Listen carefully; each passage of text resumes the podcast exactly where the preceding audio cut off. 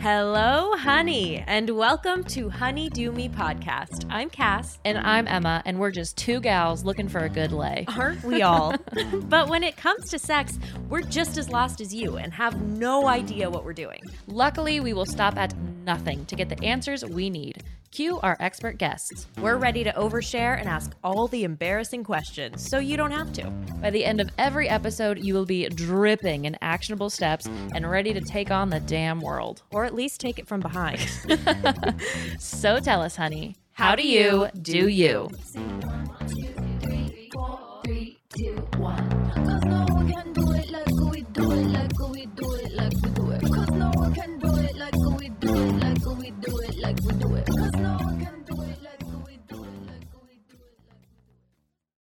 Tell the people what part of your body you're going to start tanning.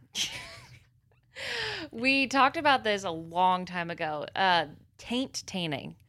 Taint Taint tanning. taint tanning. God, say that fast. It's kind of hard. But I heard about it from you during like COVID Mm-hmm.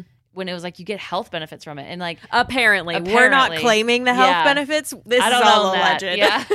but um, I was at a dinner party this weekend and um, one of my friends was talking about it. I'm like, oh my God, yeah, I remember that. Like, it sounds so woo woo and Yeah. weird.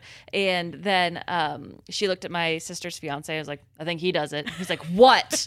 and like got so offended when we explained it to him. I just feel like if you get that defensive, it means you're doing It it, and you your insecure about it. yeah, you tain your taint. Claim it. You Claim it. tan your taint. I know. Super funny. But yeah, I was thinking about that a lot. And I just think that must be awful and so uncomfortable. Quite the sunburn, quite the liberating experience, I imagine. I have yet to do it. I said I was going to do it. Yeah. Um, I think I'm still nervous to have anyone come that eye to eye with my taint. Be I mean, the sun, be if- it whatever God yeah. rules the sun. if I can't see what you're looking at, if I've Mm. never looked directly at the body part to which you will be looking at, which is why I'm so Mhm. nervous about my butt. Mhm.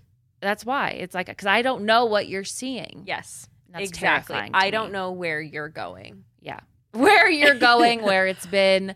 And I don't know, I don't get the health benefits from it. Yeah, so maybe maybe what we do is we put full length mirrors on the ground separately. This Se- private moment. This is private time. and then you stand over it, uh-huh. and then you just slowly lower yourself down until you're in a tanning position, and you see what's going on. Uh, How do you look at your butthole?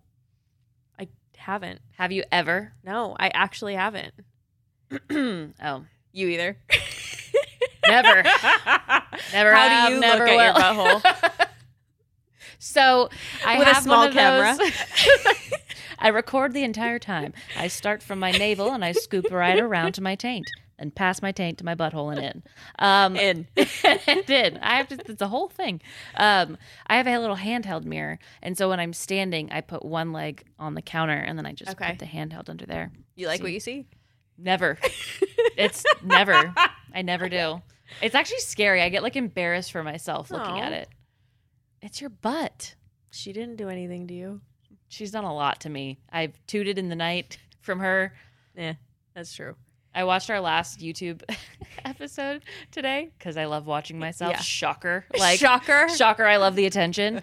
and my favorite is when you said two crotches passing in the night. I thought that was really and if that isn't a teaser for our YouTube exclusive episodes, I don't know what is. So make sure you're subscribed to our YouTube so you see uh, where all the action's at. Yeah. Um, because two crotches do miss in the night, and that's Emma's experience with 69ing, and I think you want more. Yeah, my So. boyfriend today was like, "You steal all my jokes," and I'm like, "I do not." He's like, "I heard them in the episode," and I was like, "I write my own stuff." I write my own stuff. Write Just because I write it through shit. you Yeah. doesn't mean shit. I'm sorry you were there for that, but like, I still wrote it. The money goes to me. It's my name on that It's tagline. mine. Anywho, so fuck off. we don't pay men. no, we don't. Today, we're not talking about buttholes. We're talking about these butthole feelings that we sometimes get, yeah, which are that of codependence and being stressy. people pleasing, insecurities, asking for what you want, all of it. The incredible Victoria Albina is back Mm-hmm. and answering all of your questions this Mhm. time because it's not just about us. Oh No. never. I didn't ghost write all these questions. What do you mean? What do you mean? I didn't submit them in the little box on my Instagram story. I would never. That's sabotaging my business. Um, no, but we did answer, or we had her answer some of your guys' scenarios, Mhm. questions, concerns, and I did throw one of mine in there. I'll admit, but it was it was so good. After we left our last episode with Victoria, we started talking about all the ways that we feel like codependent. Mhm. We're like, holy shit, all these scenarios apply to so much more than I would have thought codependence would have. Exactly. And so that's why we felt it really, really important to bring back Victoria. Absolutely, and we're gonna bring her back again. Again. We're gonna cast take two. Uh, we're gonna bring her back again, yeah. of course. Um, but even if you didn't submit a question, even if these aren't your questions, these aren't your specific scenarios, like Emma was just saying, I feel like they're applicable to Mhm. literally every aspect of your life. If they aren't, I don't care. fuck off. God, I really don't give a I get it. You're perfect. I get it. I get it. I get it. You're not this insecure. unfinished wallpaper behind me oh explains God, that. I'm not. And that's okay. it's hard to put wallpaper in corners. Human error. Human error. We're gonna try though after this. Yeah. So after this episode. Yeah. On that note, Ew. That was scary. it was scary. I didn't like it. we should do an ASMR episode where we just laugh like that for an hour. I love ASMR. That's Asmer, right? Ugh. okay. We'll see you on the other Yeah. side. Bye. Bye. Okay, so hi, my name is Victoria Albina. I use she, her pronouns, and I live on occupied Munsee Lenape territory, also known as the Hudson Valley of New York State, just north of New York City. I am a functional medicine nurse practitioner, a master certified somatic life coach, a somatics and nervous system complete nerd, host of the Feminist Wellness Podcast, and breathwork meditation facilitator. Are those all my words? Those Did I remember all my words? All your words, and you did That's a lot of beautifully. words. You rattled them off perfectly. oh my God, thank you. yeah, I absolutely. appreciate it. Yeah. we had so much fun, and it was like jarring and also amazing talking to you about like codependence last time. Mm-hmm. And we Yeah. just knew we had to open it up to our listeners to see what their Mm. questions were on this because I feel like we got our therapy session and we want others to get theirs. so that's what we did. And we got a great amount of questions. So I think we'll just start by diving into those. Okay. Perfect. So this one is a scenario. So we'll start off there. I have a higher, this is now the question. this isn't me. Um, I have a higher libido than my spouse. We talk about sex abstractly, but not about our sex life. We have played Honey Do Me. I've played Honey Do Me for him in hopes of promoting conversations, but it feels one sided. I struggle with fear of rejection. So when I try to explain what I fear, he will say he can't, won't. In times I have been able to open up, he says okay, but doesn't follow through. I feel disconnected and even resentful at times. Mm. Yeah. Gosh, I am just sitting here thinking how many uh, inner child parts must be getting kicked up Mm-hmm. in there, right? Around rejection, abandonment, uh, being othered, right? So if we think about the human, the, our subconscious desire is for connection and significance, right? For in order to feel safety in the nervous system, we need to know someone cares about us. We are significant to someone. We matter in this village, right? In this um, this collective of humans who has each other's back, and we need to feel connected.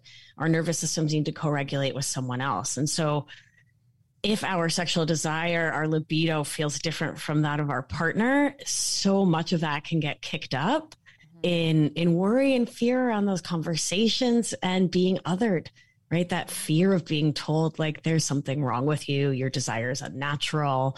Um, that's sort of negation of core self. Does that make sense? Mhm. Absolutely. Yeah. Yeah, Yeah.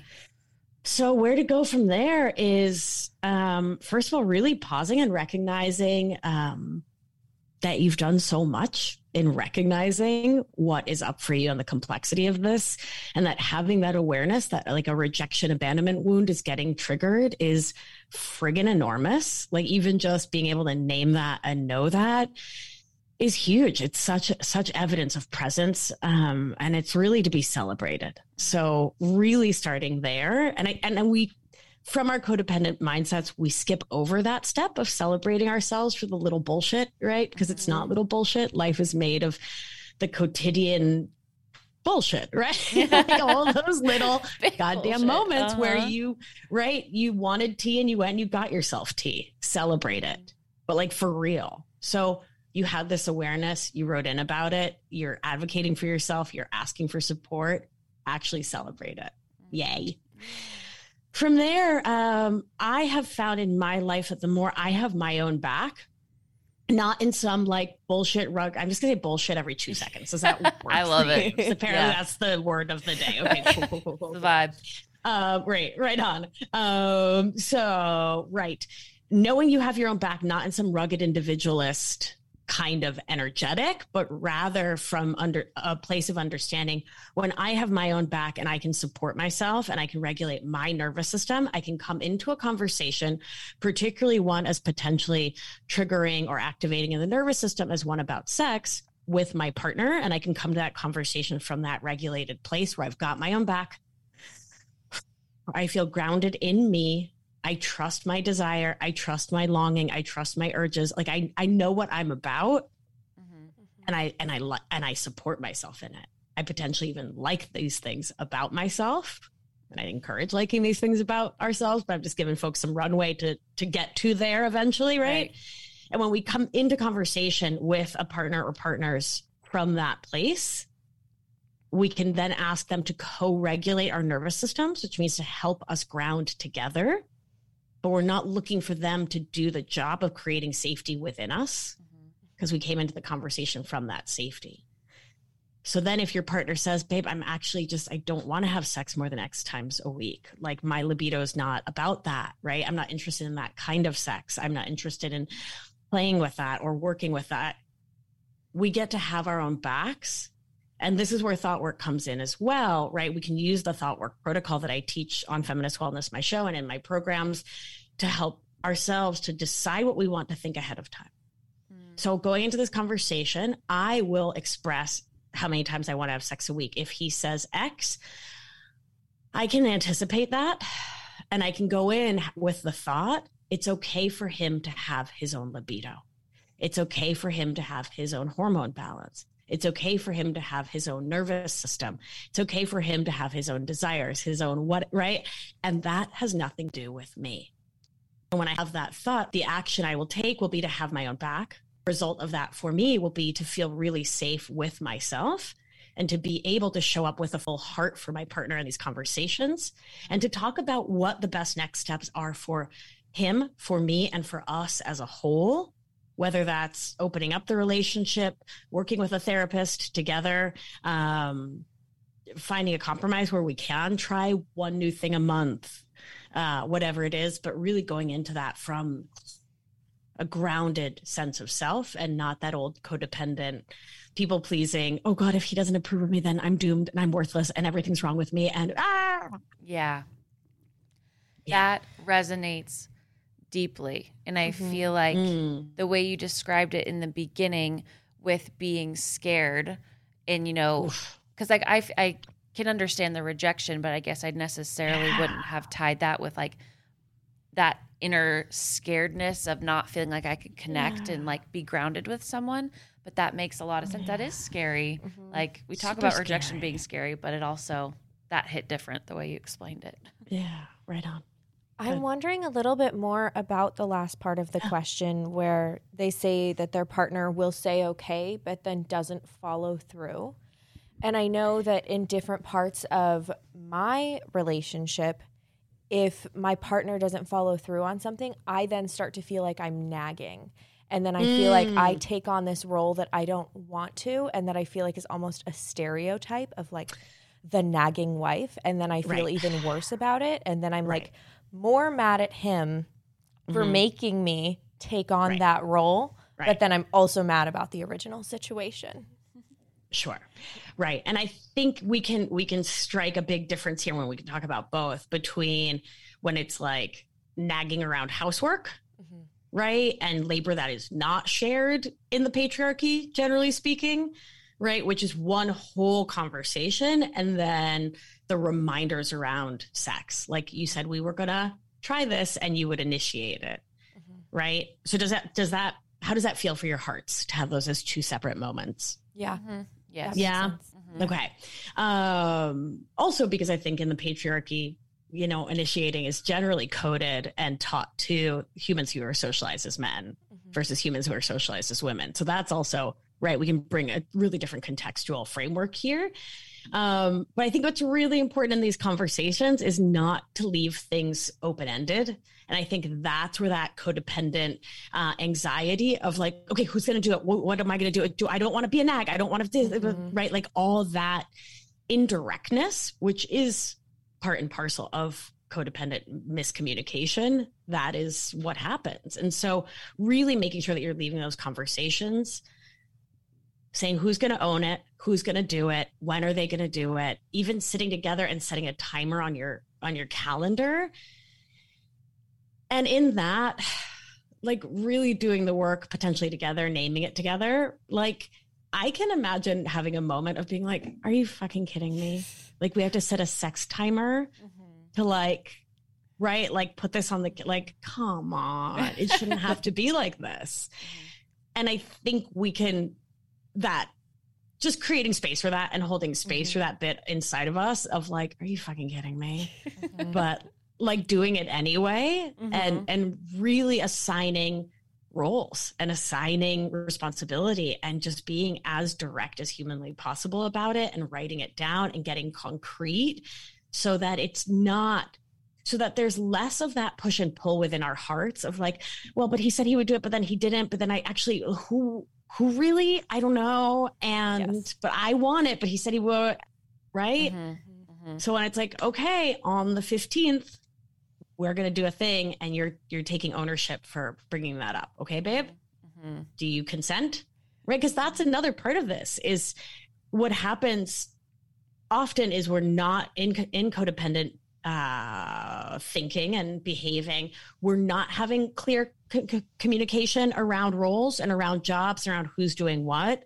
And so when codependent uh, ways of thinking are part of our mindset. We just take on doing everything, but also resent other people for not doing everything. Right? It becomes this like wild morass of of nagging and disappointment and frustration because it keeps us in that story that no one will ever show up for us. We're wildly alone. We're not worthy of love. Right. And as long as we're in that victim mentality uh, and that martyr mentality, then it's it's proving our story about the world. And that feels safer than having that story disproved. So we don't give other people the opportunity to show up for us. Fuck. Well. Shit man.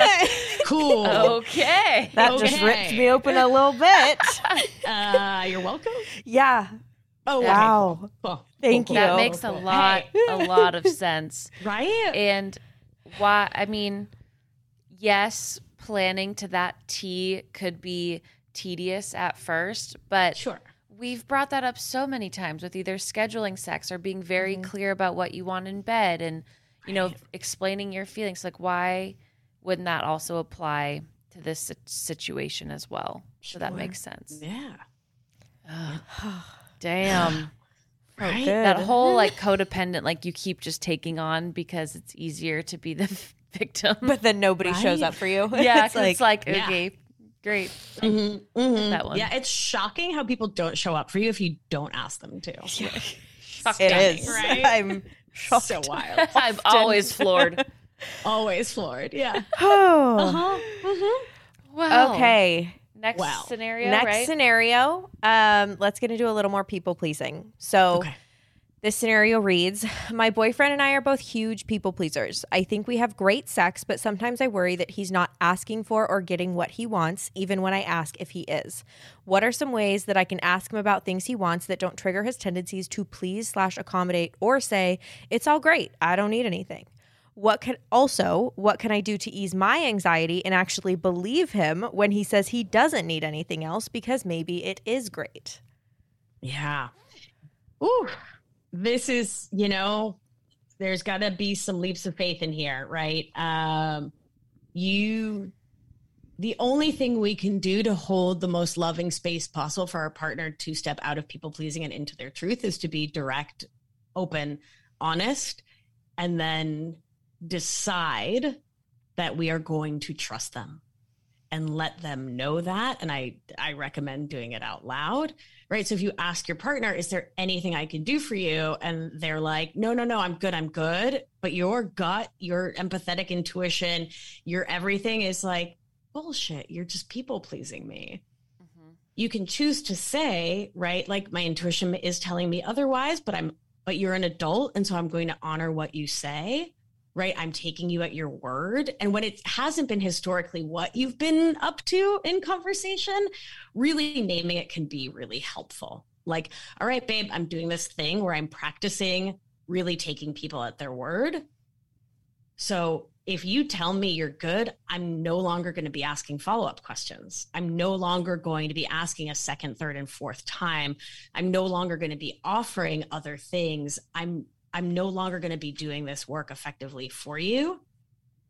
So if you want something, I am so here for it. I think it's so hot when you ask for what you want and need. Like it's a real turn on for me. Bring it, but bring it. Mm-hmm. Like I will ask you once and that's it. So that's that's what you can expect from me now.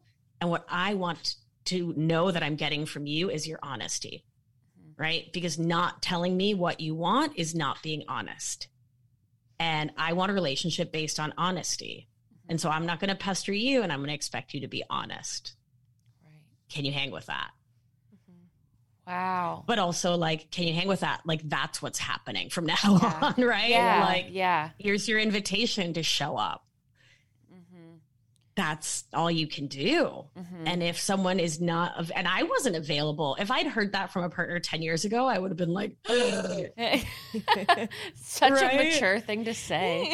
right? yeah. Like, ew. Uh-huh. But, um, but I can hear it now and I can say it now. So if someone's not able to hear you or unable to, to meet you, um, it might just be, you know, they don't have the skills and tools yet, or they're not in a place in their growth where they're available for that. They're not regulated enough in their nervous system yet, right? Like, it doesn't mean to throw the baby out with the bathwater, but it, it does mean that there is some collective growth needed.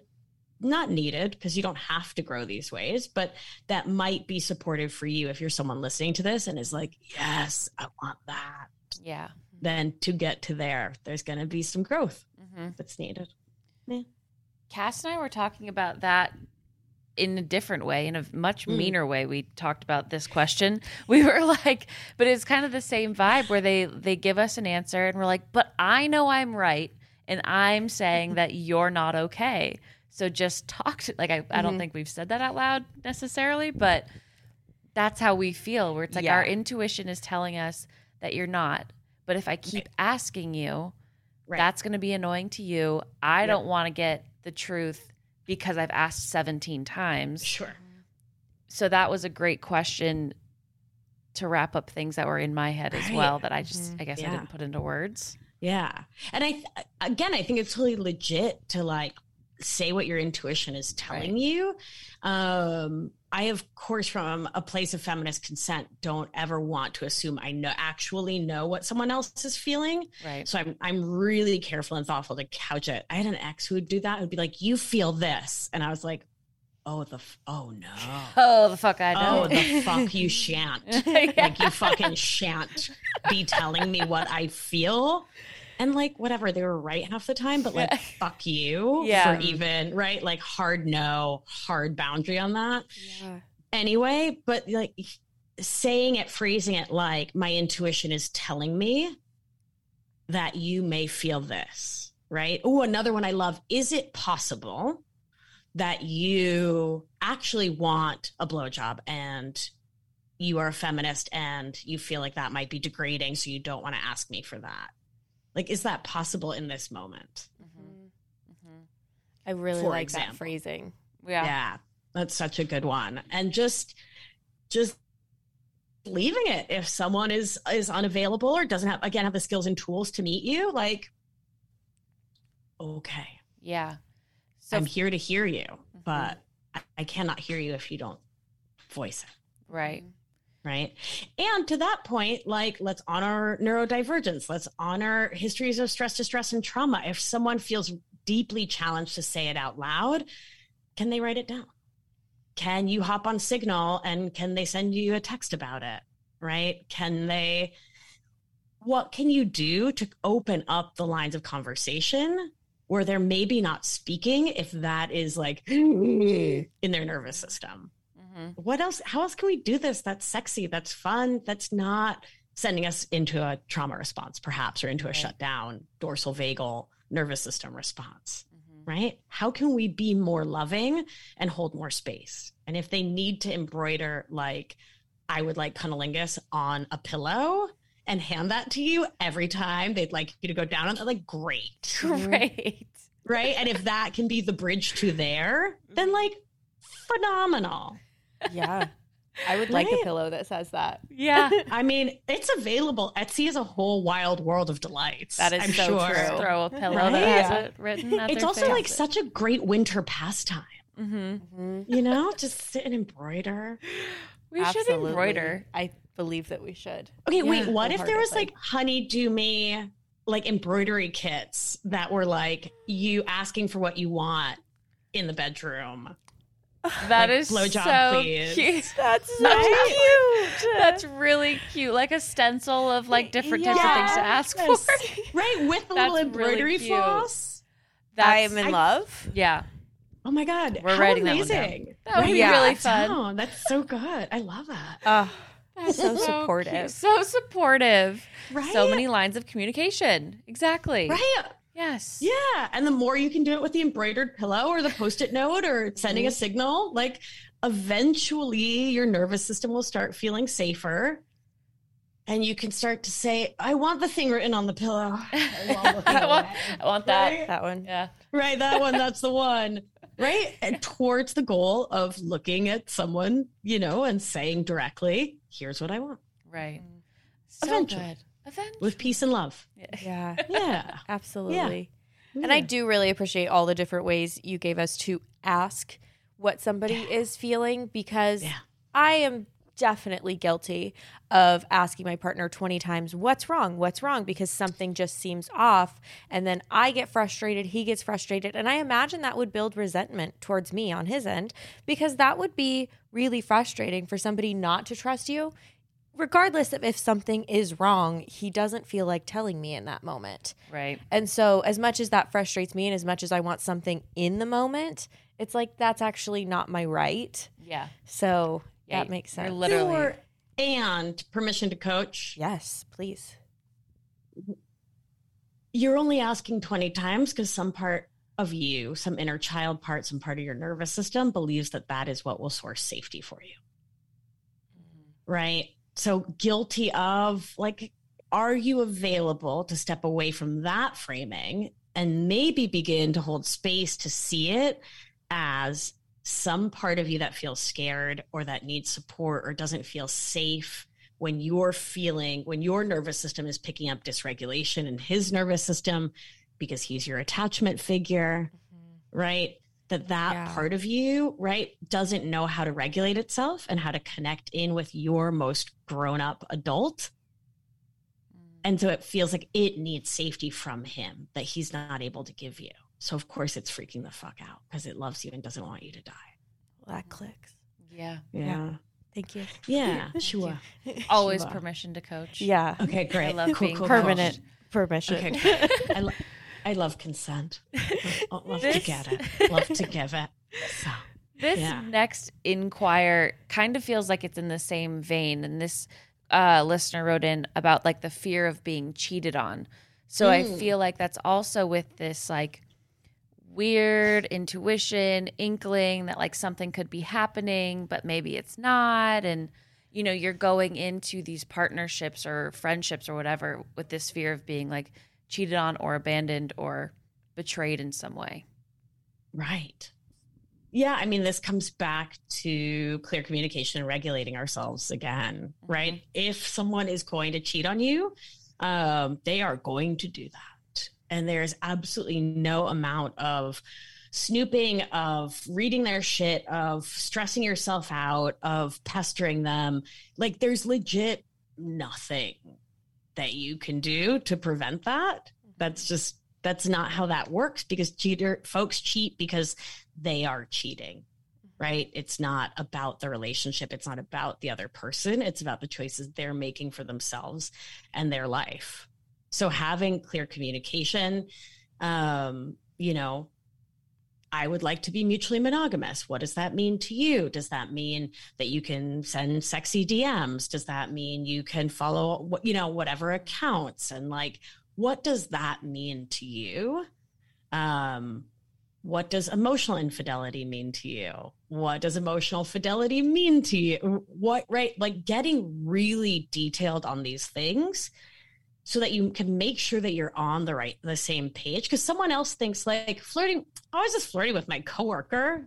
Like i would never do anything. But yeah we send flirty texts all day because like ew we would never do anything. But you're like that feels like shit. Uh-huh. right? Uh-huh. like really contemplating these things and just being really direct um bef- you know as you're establishing the relationship is is super key and then folks aren't going to want to hear this, but releasing the rest.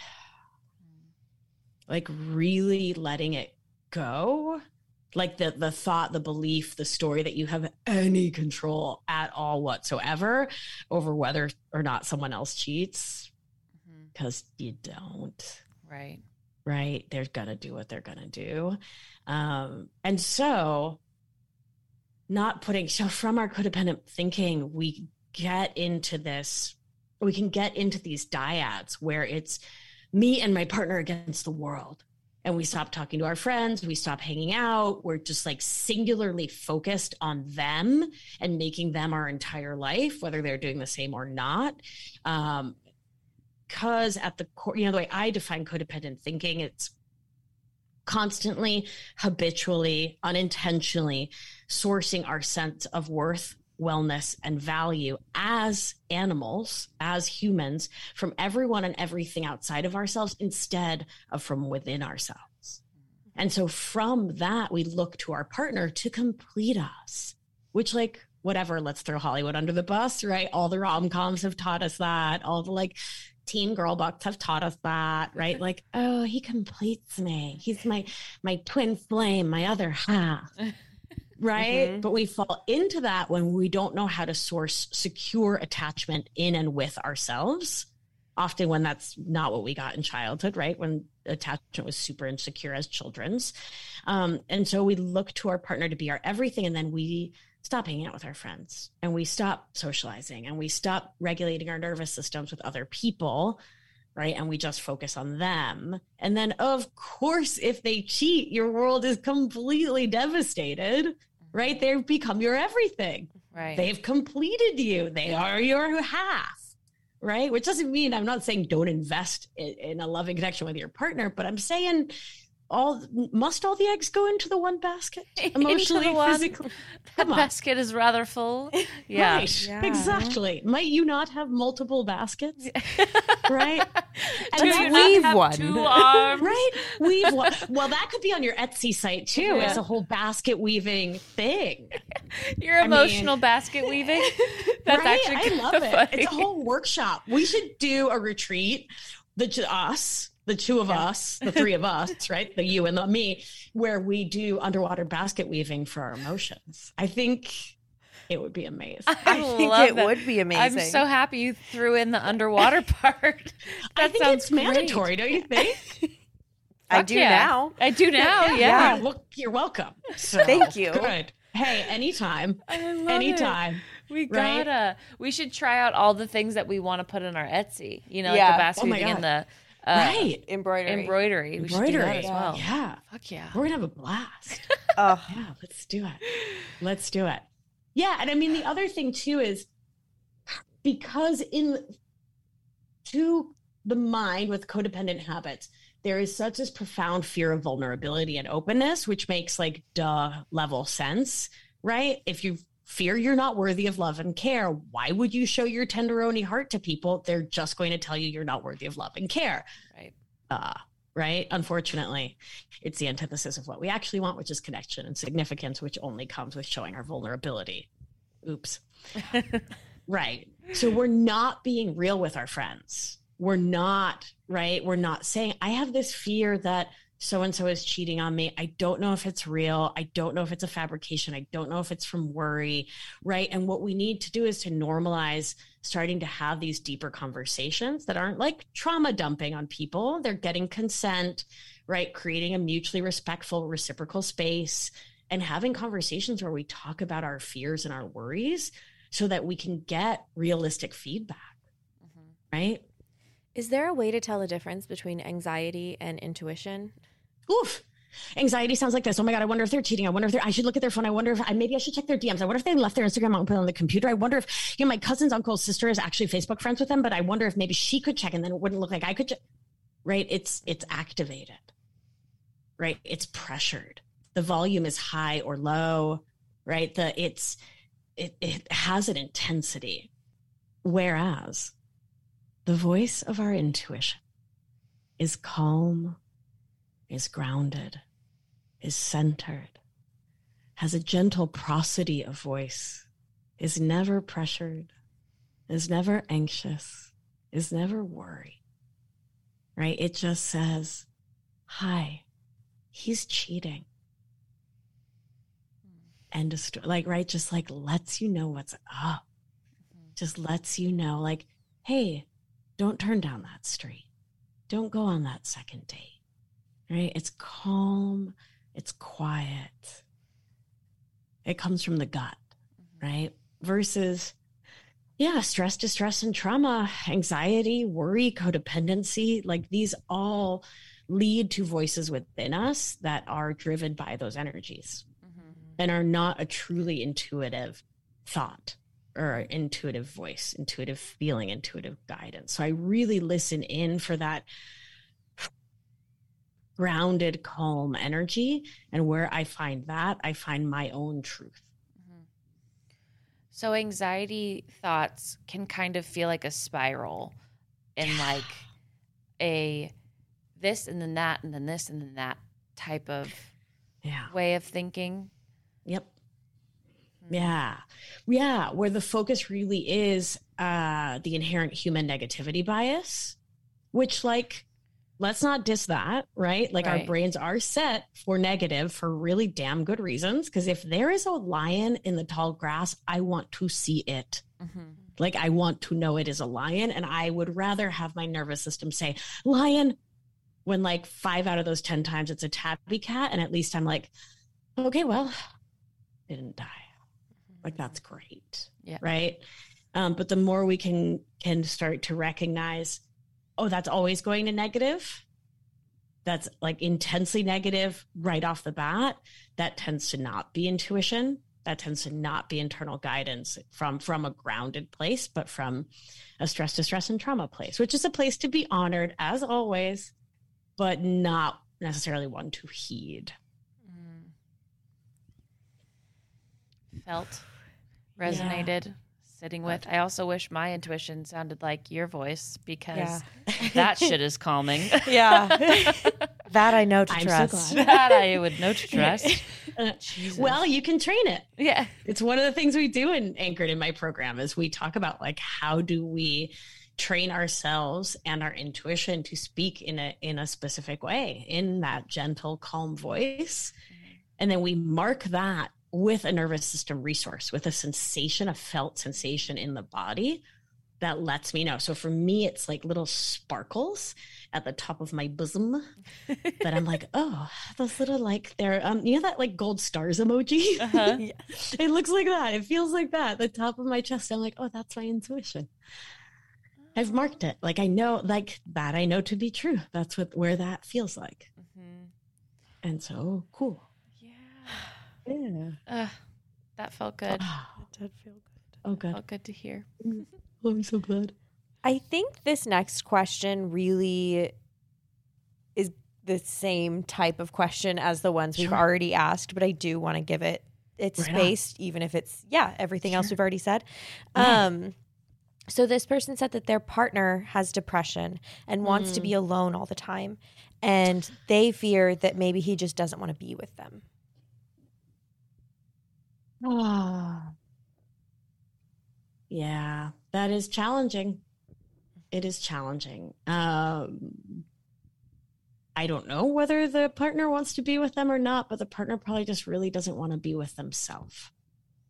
Right? Like being depressed sucks. I have been in the the dark pit of doom and despair that is very serious depression and it is really challenging what's happening is in the nervous system is then maybe this can help with some empathy and love. The nervous system is saying you are not good for the village right now. Mm-hmm. Right. Because if a lion comes, you don't have the activation potential within you to actually punch it in the nose um, or run away. And so you might lure a lion here, but you're not going to do anything to help the village survive. So evolutionarily, you're a pretty bad bet, buddy. And so you should get to the back of the cave and just hide out there until I don't know what, but not this. Mm. And so there physiologically our nervous system in depression is telling us to go into what's called dorsal shutdown and I think of it as the door of the cave is shut behind you and you're just crouched in the darkness with your sadness. So it is a biological imperative to be alone and isolate when depressed. So, babe, it's not you, it's science, right? It's the science in your partner's brain and body. Um, that doesn't that isn't to negate how you are feeling in response to it like it right. sucks to be depressed and it sucks to be the partner of someone who's depressed it's it all sucks um so let's just start with some empathy some compassion some care some love and this is another place for direct communication. And oh, I can imagine just the like vulnerability of asking someone who's really depressed, like, hey, babe, I know you're in this isolating moment. It makes sense that it would be because you're depressed. Um, and the way my my his my history as a human on this planet has led me to have some worries about rejection and abandonment and also like the more mammals, right? We all fear that. That's normal and natural, right? Because when the marauders come at three in the morning, we want to know that we will be rescued. So it is mammalian to fear rejection and abandonment. You're not broken, you're a mammal. Anyway, so my beloved, I have this fear because I'm a mammal and because my history. And I want, instead of ruminating on it on my own, instead of worrying about it on my own, instead of projecting my fear and my wounding onto you, I'd like to ask you directly do you still want to be with me? Mm-hmm. Are you interested in that? Mm-hmm. Is that something you're available for? Do you do you want that? Right? Because there's the two options. One, drive yourself absolutely banana cakes, ruminating on your own and spitting on it and going on that like woe is me tornado, which like, hi, I've loved to ride that one. Like, don't get me wrong, because once you get on it, you're like, this is so fun. The wind in my hair, all the self pity, right? I'm everybody's victim. I'm not responsible for myself or my feelings. Uh, right? Yeah. Super cozy. Mm-hmm. But if you don't want to ride that ride anymore, that's when you get to to speak directly mm-hmm. and say like, I and like I love naming it like dude, I feel so anxious as I'm about to ask you this because it makes me feel really vulnerable and it makes my belly like it's doing like a thousand butterfly flip flops. And I know you're depressed and there's a part of me that's making that mean that you don't love me. And can we talk about that? Mm-hmm. it's just, it's like a, it, yeah. Yeah. It, yeah. The way you're saying it makes so much sense. And like, mm yeah, you would get your yeah. answer. Mm-hmm. You right. would get out of this spiral of anxiety and you know the the ride of self pity, which I I also right. love to ride. She's fun. So fun. A, she can be a long ride, and I like Woo-hoo! that. You get a lot, a yeah. lot of bang for your bucks. So. you really do. but, really do. You really do. Yeah. Yeah. Yeah. You only destroy like every relationship mostly the one Just, with yourself in the you're middle. You're really like, alone at the end for sure. Oh my but. god! But like desperately alone. Yeah. And it's it's the the level of like angst and shittiness is so intense. you know what I mean? Like. Yeah. That's why you just keep writing so you don't have to pay attention to it. Right? exactly. Off. God, it's so dark. so dark. What a great comparison for that yeah. feeling. Oh, Right? So funny. My God. Yeah. Yeah. It's like the gothest of feel. Like you're like the most gothest. Most gothist. Right. So gothy right now. Don't talk to me. So Ugh. gothy. Oh that- oh my God. Yeah. I, That- oh, ahead. go. No, that's it. Yeah. Go ahead. Oh, That's I it. just really adore the phrasing I'm making it mean. Right.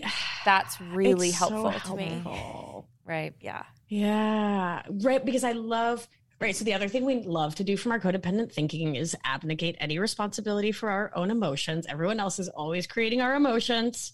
Mhm. Always. It's always their fault. Right. Yeah. Which doesn't mean we don't call out systems of oppression, right? The patriarchy, capitalism, white settler colonialism. Fuck yes. Amen. Hallelujah. Always call that shit out. And he doesn't make you feel guilty. She doesn't make you mad, right? She may have done some bullshit that was some bullshit, and you're going to call out bullshit. I promised you I'd say bullshit every question. So here I'm fulfilling my Yeah. duty contractually uh, to a certain cuss word. Um, but right, like she might have done some bullshit that was oppressive that you need to call out, you want to call out, but the feelings you have control over, Mhm. right? Not the whoosh, initial blush of feeling and emotion from your nervous system. That's animal. But then your reaction to, response to that, that's where you have so much agency right? And the, again, the fear from our codependent thinking is if we claim that agency, then we got to claim our agency. And if shit doesn't go our way, and right, then it's actually on us. And that feels absolutely unbearable again from that worthiness wound, Mm-hmm. yeah. right? So I'm making it mean that reminds us I am telling a story here. I am creating a narrative. This there this may or may not be true, and it is my truth. And I get to question it and I get to honor it, right? Mhm. Yeah. and making it mean.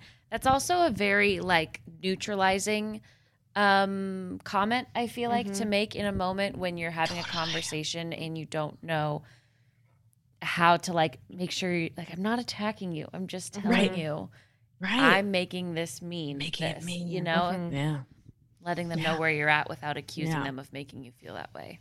right. I like that a lot. Totally. Yeah. Um, this next question is personal. Okay. I will say that I wrote it. I'm going to call Okay. myself out on that one. Okay. Um, when I've been in arguments before with partners, Mhm. and it seems to be that it might be my fault that we're there in that argumentative situation, instead of owning up, um, like let's say they say that I'm just being a little bit criticizing and like, I don't know. They're like, you know what, you're doing this thing. I have a habit of saying, okay, then why would you be with me? Or like, why why should we keep doing this then? If if like it's just going to be difficult to be with me, which I will say I've said Hmm. more in the past than recently, but Okay. I feel like that comes up as like an initial like I don't know what kind of response I'm looking for. But it like it comes up as like my favorite defense mechanism. And I don't really get it. Yeah. Let's let's start with a moment. Permission of to coach. compassion. Thank you. Uh-huh. Thank you. I appreciate it. But like, let's for real start with a, a moment of compassion for that little part of you that I, my intuition is telling me has a core wounding of thinking they are unlovable, Mm-hmm. right? If your brain goes to that nuclear option of fine, then I'm not lovable. Don't even try to love me, right? I am unlovable. Is that resonating? Mm-hmm. And it also Yeah. feels so like pick me to say, you know, Of course. to be like, fine, yeah. I'm unlovable. No one could ever love me, which feels so like dramatic because you want them to be like, I love you. Mhm. And at Yeah, the same time, you also want to be like angry. I don't know.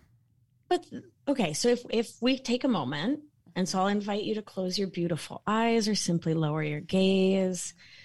And let's see if we can do a quick somatic practice to get in touch with this part. Yeah. Mhm. Okay. So feeling into that moment where you're in this conversation with a partner, some conflict arises, and a voice within you says, Fine then, just don't be with me. Fine then. Where do you feel that in your body? Like my lower stomach area. Yeah. Yeah. Mm-hmm. Yeah. What does that feel like? If you if you really get in touch with it, the felt sensation. Is it hot? Is it cold? Is it tight? Is it loose? For me, it's like tight and cold, but also Yeah. tight in the way that like it also feels empty. That makes sense. Mm, Yeah. Yeah. Does it have a color to it? Not necessarily right Yeah. now. Doesn't have Um, to. Yeah. That's probably where where I feel it. And it's all like I just feel f- fear, I guess, when we're like sitting with this too. That makes sense. Mhm. Yeah. So I wonder what comes up if you ask that part what it wants you to know in that moment. Like, what is it doing for you? I feel like I want it.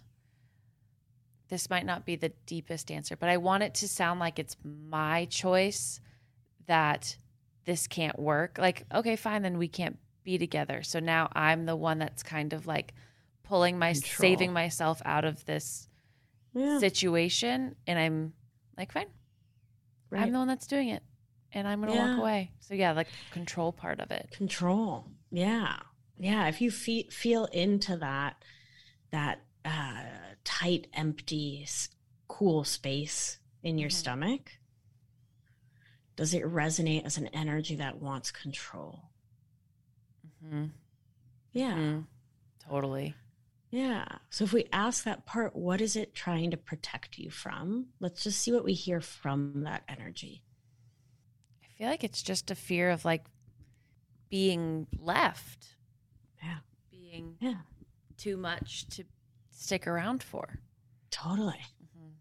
yeah, Yeah. very mammalian fear indeed Mm-hmm. yeah Yeah. So what could be interesting could be, and we can do it now, or it can be your homework Mhm. and let me know how it goes to get into conversation with that part and ask it how else it can feel safe. Mhm. Right. Yeah. Because we know how what its go-to way to feel safe is, which is to try to have control. Fuck you, I'm leaving first. I'm the boss of this. You can't leave me. I already left. Mhm. I'm halfway out the door. Yeah. Right. Which we either do by being direct the way you're doing it or by emotionally shutting down. Mhm. right? The like, okay, fine. Well, you can't if you can't love all of me, then like you won't get me, right? Mhm. And then we're in relationships where we're like sitting on opposite sides of the couch, not talking, like that kind of Mhm. silent dinner relationships, right? Mhm. Um, it's the same thing. The like, I reject you, I abandon you. No one will reject and abandon me, Mm. right? Mhm. But just asking that part, how else? What does it need to feel soothed? Right. how could it feel in in control? With the initial goal and I, I do a lot of this sort of bridging work in my work because when we're working with the nervous system if i was like okay so just like let that part know it's safe for it to release control and surrender to the universe like how quickly would it double flip me off and be like absolutely not you banana boat. Like Yeah. you're not trustworthy and I hate you and goodbye. Yeah. interview over forever goodbye. Right? Like that's Uh-huh. not trauma thoughtful. That's not how we work with nervous systems. Instead we might offer the nervous system hey it's cool that you want to feel in control. Totally get that. You're a nervous system. You're an inner child. Like cool. What is a slightly less damaging way you could do that Mhm. and sort of slowly work towards all i can control is me but we might take six months to get to there you know what i mean Mhm. Right. Right. Right. That that resonates and feels good. And I've been trying to like backtrack thoughts of destruction lately. Um, and that feels Yeah. like a great way to start with that one especially. good. So I'm thank glad. you. yeah Love being I'm coached. Beautiful Yay. to witness. Yeah, beautiful to witness. Okay. So but not the last one forever we'll do this again right Yes, Please. absolutely. Yeah. please. It's so Okay. amazing. oh my god. Yeah. okay Uh, forever. Okay, great. we will Okay, do it forever. Yeah. Okay okay okay i got nervous sorry okay we can restart, we can restart. Okay. Last question. Trying to, it's a statement. it's yeah. a statement. Uh, yeah. Go ahead and add a question mark at the end if you'd okay, like. Great. But um, okay, trying to justify your partner's possibly toxic behavior. And I don't know what behaviors this person is referring to, but maybe justifying a partner's behaviors that don't feel good to you yeah. and finding reasons for them. Mm-hmm. Well, but of course you did, right? Like that's what we do. The one of the cornerstones of the, the codependent thought habit, right? From our definition, it is a profound wound of unworthiness, is of course we tolerate all kinds of you guessed it, bullshit. I didn't want to let you down there. Thank you. Um, Thank you. You're welcome. Any t- any goddamn time. Uh, but we tolerate bullshit. We just we believe that because we are inherently unworthy of love, if we are to get any scrap of love or care, uh, we need to tolerate all sorts of crap to get it and we have to keep tolerating. It also, again, feeds into that victim narrative that keeps us from doing that horrifying thing, which is being alone with ourselves, taking responsibility for ourselves, knowing ourselves, right? Be sitting in the discomfort of the truth of ourselves because the story about how terrible we are, that outlandish story, is in its way so much more comfortable than the truth of what we don't like about ourselves, if that makes sense. Mm-hmm right? And so we stay with partners whose behavior, yeah, really doesn't work for us because we tolerate it. We also often learned in childhood, um, in dysfunctional family systems, in codependent family systems, in family systems with emotionally immature parents. And this, again, can be parents who, on the outside, like took us to karate and took us to ballet and like, even parents who actually did the absolute best they could and just didn't know how to attune to our nervous systems, didn't know how to show up as parents, were emotionally immature um, because their parents were emotionally mature and their parents were codependent, right? Like, mm-hmm. all of that can mean that we grew up thinking it was incumbent upon us to tolerate all sorts of crap because children have the one option and the one option is to tolerate what we're given. Because unlike the magnificent giraffe, the phenomenal elephant, the tender young squirrel, like we are goddamn useless for a solid 25 years. Like yeah. You know what? Like we don't have yeah. a fully formed limbic system until we're about 20-ish, 21 right? Which means we don't really have a clear and present sense of what, sense of what is danger and not just wild that 16 year olds can drive cars yep. and like get married like whoa but that's a whole other conversation mm-hmm. um my point is that as tiny baby human animals in those first that first decade plus of our lives we have to believe that our caregivers whether those are biological parents or your auntie or your tia or whomever your abuela whatever to a degree, we need to believe that they are infallible. Because if we believe that they might be terrible, then we introduce the possibility of the belief that they might not feed us or water us or, right, give us basic mammalian care. And then we might not survive. And that is unbearable to a mammal. Mm-hmm. So we learn to tolerate bullshit because it is actually safer to our growing nervous system than to blame our parents. Wow. Whoa. Yeah. Right? Yeah. Especially ages zero to seven when the nervous system is forming. Mm-hmm. Right. And so, of course, we have insecure and disorganized attachment. Of course, we do if our parents are not who we need them to be. Right. And then we take that and project that onto our partners. Mm-hmm. Of course, we do. What else is a nervous system to do until you learn the skills and tools to do it otherwise? Right. Like, mm-hmm how else are you going to do it differently? Right? right. Right. So we need to stop tolerating bullshit. We need to be in connection with others so we can have conversations where we're like, hey, my partner did X, Y. So, like, my emotionally abusive ex would refuse to do any housework, like wash their own dish, and then would gaslight me about it. Mm-hmm. And I was so deep in the being chronically gaslit that I couldn't see it. Like I really came to believe that I was the problem. Like, oh, you're right. How could I ask you to do your own dishes? right? Because I it was what I was hearing. And he, oh, wow, there you are nagging like your mom again, always asking me to do my dishes after you cook dinner, bought all the groceries, planned all the meals. We're the only one working at the co op, schlepped the, the groceries up a six floor walk up, right? Like, mm. how, there you go again. Right. And so I was so deep in it, I couldn't see it. And this is why we need to have open, honest, vulnerable conversations with the people we love. Taking us back a couple questions here, it was really by calling my girls and being like, yo, they said this. And my girls being like, no, mm-hmm. that's not okay. Because right. I was so in it, I was like, I guess it must be my fault.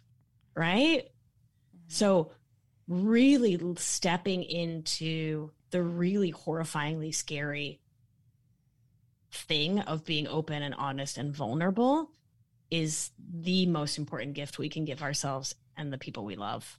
Mm-hmm. so that we're not tolerating bullshit from ourselves or anyone else. Because we're running a check. Mm-hmm. right? And and i in this i'm not saying like don't trust yourself don't trust your intuition. Like for fuck's sake the the complete opposite. Right? Like so i was in a relationship where i was wildly disconnected from trusting my intuition while I was making clinically amazing decisions and I was doing incredible coaching, right? And when it was about not me, I was giving the most bestest advice. Mm-hmm. Right. Uh-huh. So it's not about doubting your capacity as a whole. It's about recognizing that when it cuts to the quick of attachment, meaning whether our adults were able to show up for us as little children's or not, that's when we leave our prefrontal brain, our, our executive function capacity to show up as that mo- like most bestest thinking part of ourselves and really revert into animal, which is not a diss. Animals is the best, but I don't want to be making my life decisions from there. Right. I want I want to call Leah and I want to call Marie and I want to call my girls and I want to be like, yo, is this chill? Like what's going like help me to see this? And this is why we need coaches and this is why we need therapists and this is why we need communities like anchored and we need support groups because while we rebuild our trust in ourselves and our sense of self we need a witness. We need a loving witness to help us to see like are you tolerating or is it like no girl like you do have to do the dishes half the time. Like that's being a human in a relationship. Like right that's not an unreasonable request. Mm-hmm right? But all the time, maybe it is. Mm-hmm. That's that like a long answer, but it was it was perfect, beautiful oh, okay, answer, cool. yeah. and it touched on you know reaching out and being honest with more people than just yourself, which I feel like mm-hmm. is hard to do, and I wouldn't do it in my last relationship, at least if yeah. something felt a little like fucked up, I would be too yeah. embarrassed to like share sure. it with someone, and so I feel like that is I don't know. You it it's so important. mm-hmm. right. Mm-hmm. Yeah. Wow. Yeah. Yeah. And I just this thought just kind of came to me that like one of the most important parts of a thriving and successful romantic relationship is the friendships that you have outside of that relationship. Mm. So you're not all the things we've talked about in the last hour, putting your eggs in all in their basket, making them your universe, you know, like making your sense of self all about them, making their responses your gospel, on and on and on, you know? Mm-hmm. Interesting you should say that because I feel oh. like it would be really fun to have a conversation on friendship and attachments. Let's do it. Um, mm-hmm. I would love mm-hmm. to do yeah. that. That so, would be really fun. Yeah. Let's yes. let's do a whole hour on it. I think that's so fun. Yeah. Yeah. Oh, I mean, be because also like really fulfilling friendships are part of your sex life because then you can talk to your girlfriends and be like, yes, peeing on each other. Let's discuss. Let's pro con. Do I need goggles? Oh, yes, exactly. I do. do I need goggles? Okay. We've literally been talking about how important friendship is in a sex life uh-huh. and it's how it has benefited our sex lives so oh, for much. Sure. Yeah. So for sure. Can you remind people where they can contact you and reach yeah. you after this episode? Fabulous. Uh, so, so many places. So I give really good gram over at Victoria Albina Wellness. Join me there. Um, I've started dipping my toes into reels, Fun. which I never thought could happen because I am fucking verbose, but we're doing what we can in 60 seconds. we'll see what can, keeps happening. My podcast is called Feminist Wellness. Uh, it is for humans of all the genders. It is available every Thursday in all of the places. If you head on over to victoriaalbina.com slash Honey Do Me. I've got a special present just for your listeners. It is a set of nervous system orienting exercises inner child meditation boundary meditation bunch of beautiful meditations available just for you. Go download those oh, for free right to your inbox. Isn't that fun? Uh, and then my six month program where we dive deeper into these topics using breath work thought work and somatic practices. It's the only program that brings together all that science and all that woo is called Anchored. VictoriaAlbina.com slash anchored. Okay, I'm taking my job seriously this time. And I'm fucking finally, am I right? Finally God, I've been waiting. Pulling my own weight. Two years. Company. and uh, starting the outro because okay. last time I didn't. And you were like, you literally always do it. we had 30,000 people reach out about it. I missed that. Thank you so much, Victoria, for being on the podcast again. We love your words of wisdom, and thank you to our listeners for coming back around another week. Yeah, and why don't you go ahead and give us some words of wisdom? And by that, I mean really good reviews mm-hmm. over on Apple Podcasts. You can rate, review, and subscribe. You can also rate us on Spotify. Um, leave your kindest words. Kindest no words. codependency. We're fine. We can be interdependent with you. Yeah. And just use you to help boost us. Yeah. Fine. You're welcome. And then we'll boost you right now. You're amazing. Yeah. You're loved. Mm-hmm. You got a fat ass. You got a thick ass. Fatty. Right and behind you. You're going to do great today. Oh, that was cute. Yeah. See you next week. Bye. Bye.